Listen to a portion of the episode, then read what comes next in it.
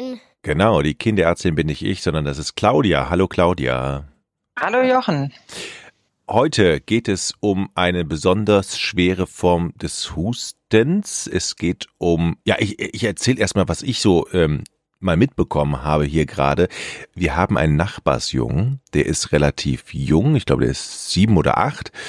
Und die Eltern waren ganz aufgeregt, weil hört, man hörte den nachts auch, ich dachte zuerst, es wäre ein Hund, man hörte den so, so ganz komisch bellen. Ich kann das Geräusch nicht nachmachen. Und die waren auch ziemlich aufgelöst am nächsten Morgen, weil sie nicht wussten, was es ist. Dann habe ich gesagt, Moment mal, ich rufe mal eben Claudi an.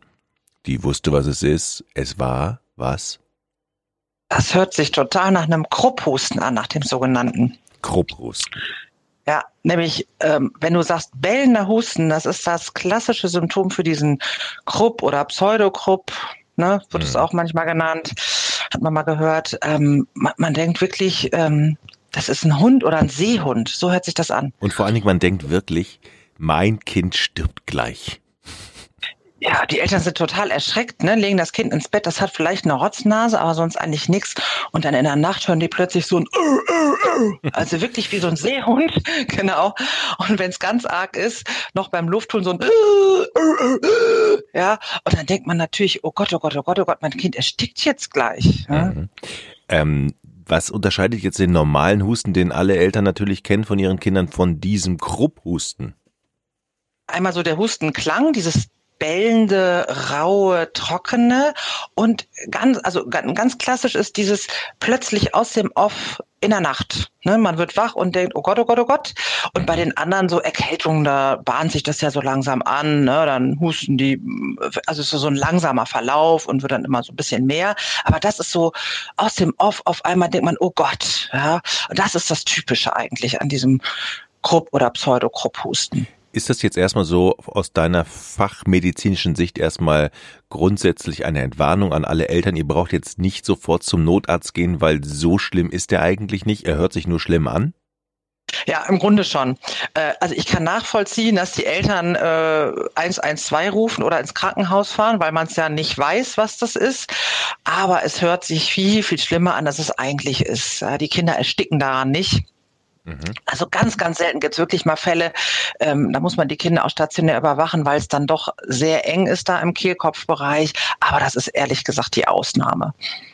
Ich habe mal gehört, dass es Jungen häufiger trifft als Mädchen. Stimmt das oder war das nur so eine subjektive Wahrnehmung von mir? Nee, das habe ich ehrlich gesagt noch nicht gehört. Also je jünger das Kind ist, desto häufiger ähm, tritt's auf. Mhm. Also jetzt der Nachbar mit sieben, acht ist schon nicht ganz so jung, eher sind die noch kleiner, also auch bei größeren kann es mal vorkommen, aber eher so dieses Kleinkindalter, so Mhm. ein, zwei, drei, vier Jahre alt, weil natürlich an der Stelle, wo die Infektion stattfindet, nämlich so im Kehlkopfbereich, haben wir sowieso ja eine Engstelle, ne, durch die Stimmbänder. Und wenn dann die Schleimhaut anschwillt, wird es ja noch ein bisschen enger. Und das führt ja dazu, dass man diese, diese Atemnot beim Einatmen hat. Ist denn dieser Krupphusten eigentlich sowas ähnliches, sag mal sowas ähnliches wie der Husten, dass der auch über Tröpfcheninfektion so weitergegeben kann, äh, werden kann oder es gibt's da auch einen Unterschied? Ähm, also ursächlich sind äh, wie bei den anderen Erkrankungen, Infekten, äh, irgendwelche Erkältungsviren. Mhm. Ob jetzt der eine eine Schleimhautschwellung im Kehlkopfbereich bekommt und dadurch diese, diese Krupp-Symptome entwickelt, ähm, hängt so ein bisschen von der ähm, ja, Veranlagung ab. Mhm. Ähm, der eine kriegt irgendwie nur eine Rotznase, der zweite kriegt diesen Krupphusten und der dritte kriegt eine Bronchitis. Also was, also wo die Infektion stattfindet, das ähm, weiß man ja vorher nicht, wenn man sich die Viren einfängt. Und die fängt man sich ein wie bei jeder anderen Erkrankung auch, also durch Tröpfchen, wie du schon gesagt hast. Wann würdest du raten, muss ich zum Arzt? Also wenn das Kind natürlich wirklich Atemnot hat, nach Luft dringt, ähm, typisch ist ja bei diesem Krupp, habe ich ja eben schon vorgemacht, dieses Pfeifen beim Einatmen, dieses äh, ne? Also wenn die Kinder da wirklich äh, auf einmal ähm, auch irgendwie blau werden oder so natürlich.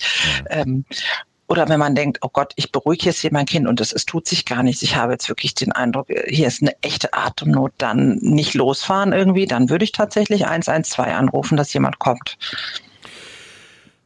Wodurch, achso, du hast es schon gesagt, es wird ja durch, durch, Mhm, Erkältungsviren, durch, genau. durch Mhm. Erkältungsviren äh, Mhm. ausgelöst. Kann ich denn als Elternteil grundsätzlich noch etwas für das Wohlbefinden meines Kindes äh, tun? Vielleicht das Rauchen zu Hause einstellen? Ja, ja klar, also Rauchen zu Hause ist natürlich äh, immer schlecht für die Atemwege, ne? Ja. Das ist klar. Also äh, ab auf den Balkon, wenn es überhaupt sein muss. ähm, ansonsten, was man natürlich machen kann, wenn man das jetzt weiß oder schon mal erlebt hat, ne? Also wenn man das einmal hat, dann kann das ja auch sein, dass das Kind das ein zweites Mal kriegt, weil es vielleicht diese Veranlagung hat, Mhm. bis es groß genug ist, dass das nicht mehr so auftritt. Dann ist das Allerwichtigste beruhigen. Die. Kinder sind aufgeregt, logischerweise. Es ist ein bisschen eng da beim Einatmen. Man denkt so, oh, also die Kinder denken das natürlich nicht, die haben da ein bisschen Angst, logischerweise. Und wenn man dann sagt, ne, beruhigen, äh, eine Decke einhüllen, ans offene Fenster setzen, die kühle Luft einatmen lassen. Das beruhigt das Ganze und beruhigend auf das Kind einwirken, das ist schon ehrlich gesagt die halbe Miete. Dann, ähm, wenn es ganz arg ist, also wenn man schon mal sowas in heftiger Form hatte, und dann gehen die Eltern in der Regel dann auch, also wenn sie nicht ins Krankenhaus fahren oder so, dann gehen sie schon eigentlich zum Kinderarzt, weil sie doch sehr erschreckt sind und das abgeklärt haben möchten. Und dann kriegt man in den meisten Fällen Cortison auch verschrieben. Cortison ist ja entzündungshemmend Mhm. und die Kehlkopfschleimhaut, die ja entzündet ist, ist ja auch ursächlich an den Symptomen eben beteiligt. Und dieses ähm, die meisten nennen das so Notfallzäpfchen sozusagen. Also es sind ja meistens Zäpfchen, weil es kleine Kinder sind, die vor Aufregung auch keinen Saft äh, oder schlecht Saft schlucken können. Das gibt's auch als Saftform, aber eben auch als Zäpfchen. Und das verabreicht man dann. Das ist immer gut, wenn das in so heftiger Form vorkommt, dass man das zu Hause im Vorrat hat.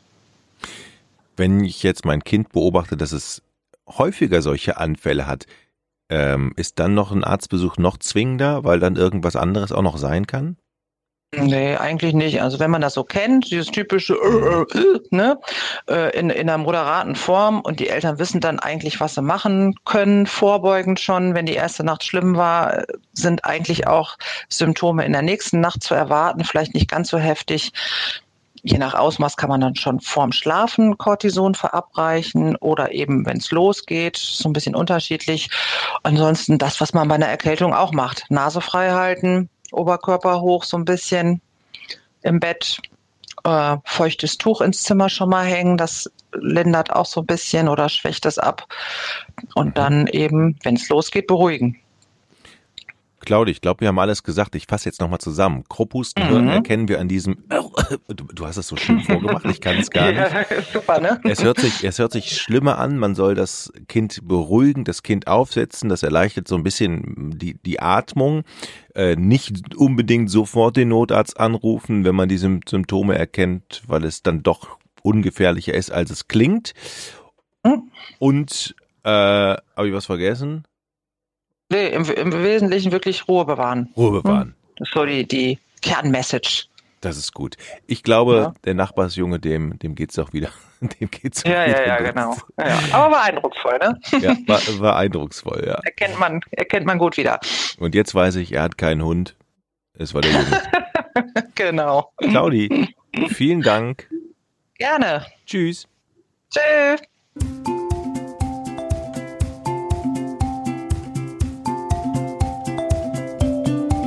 Kinderärztin.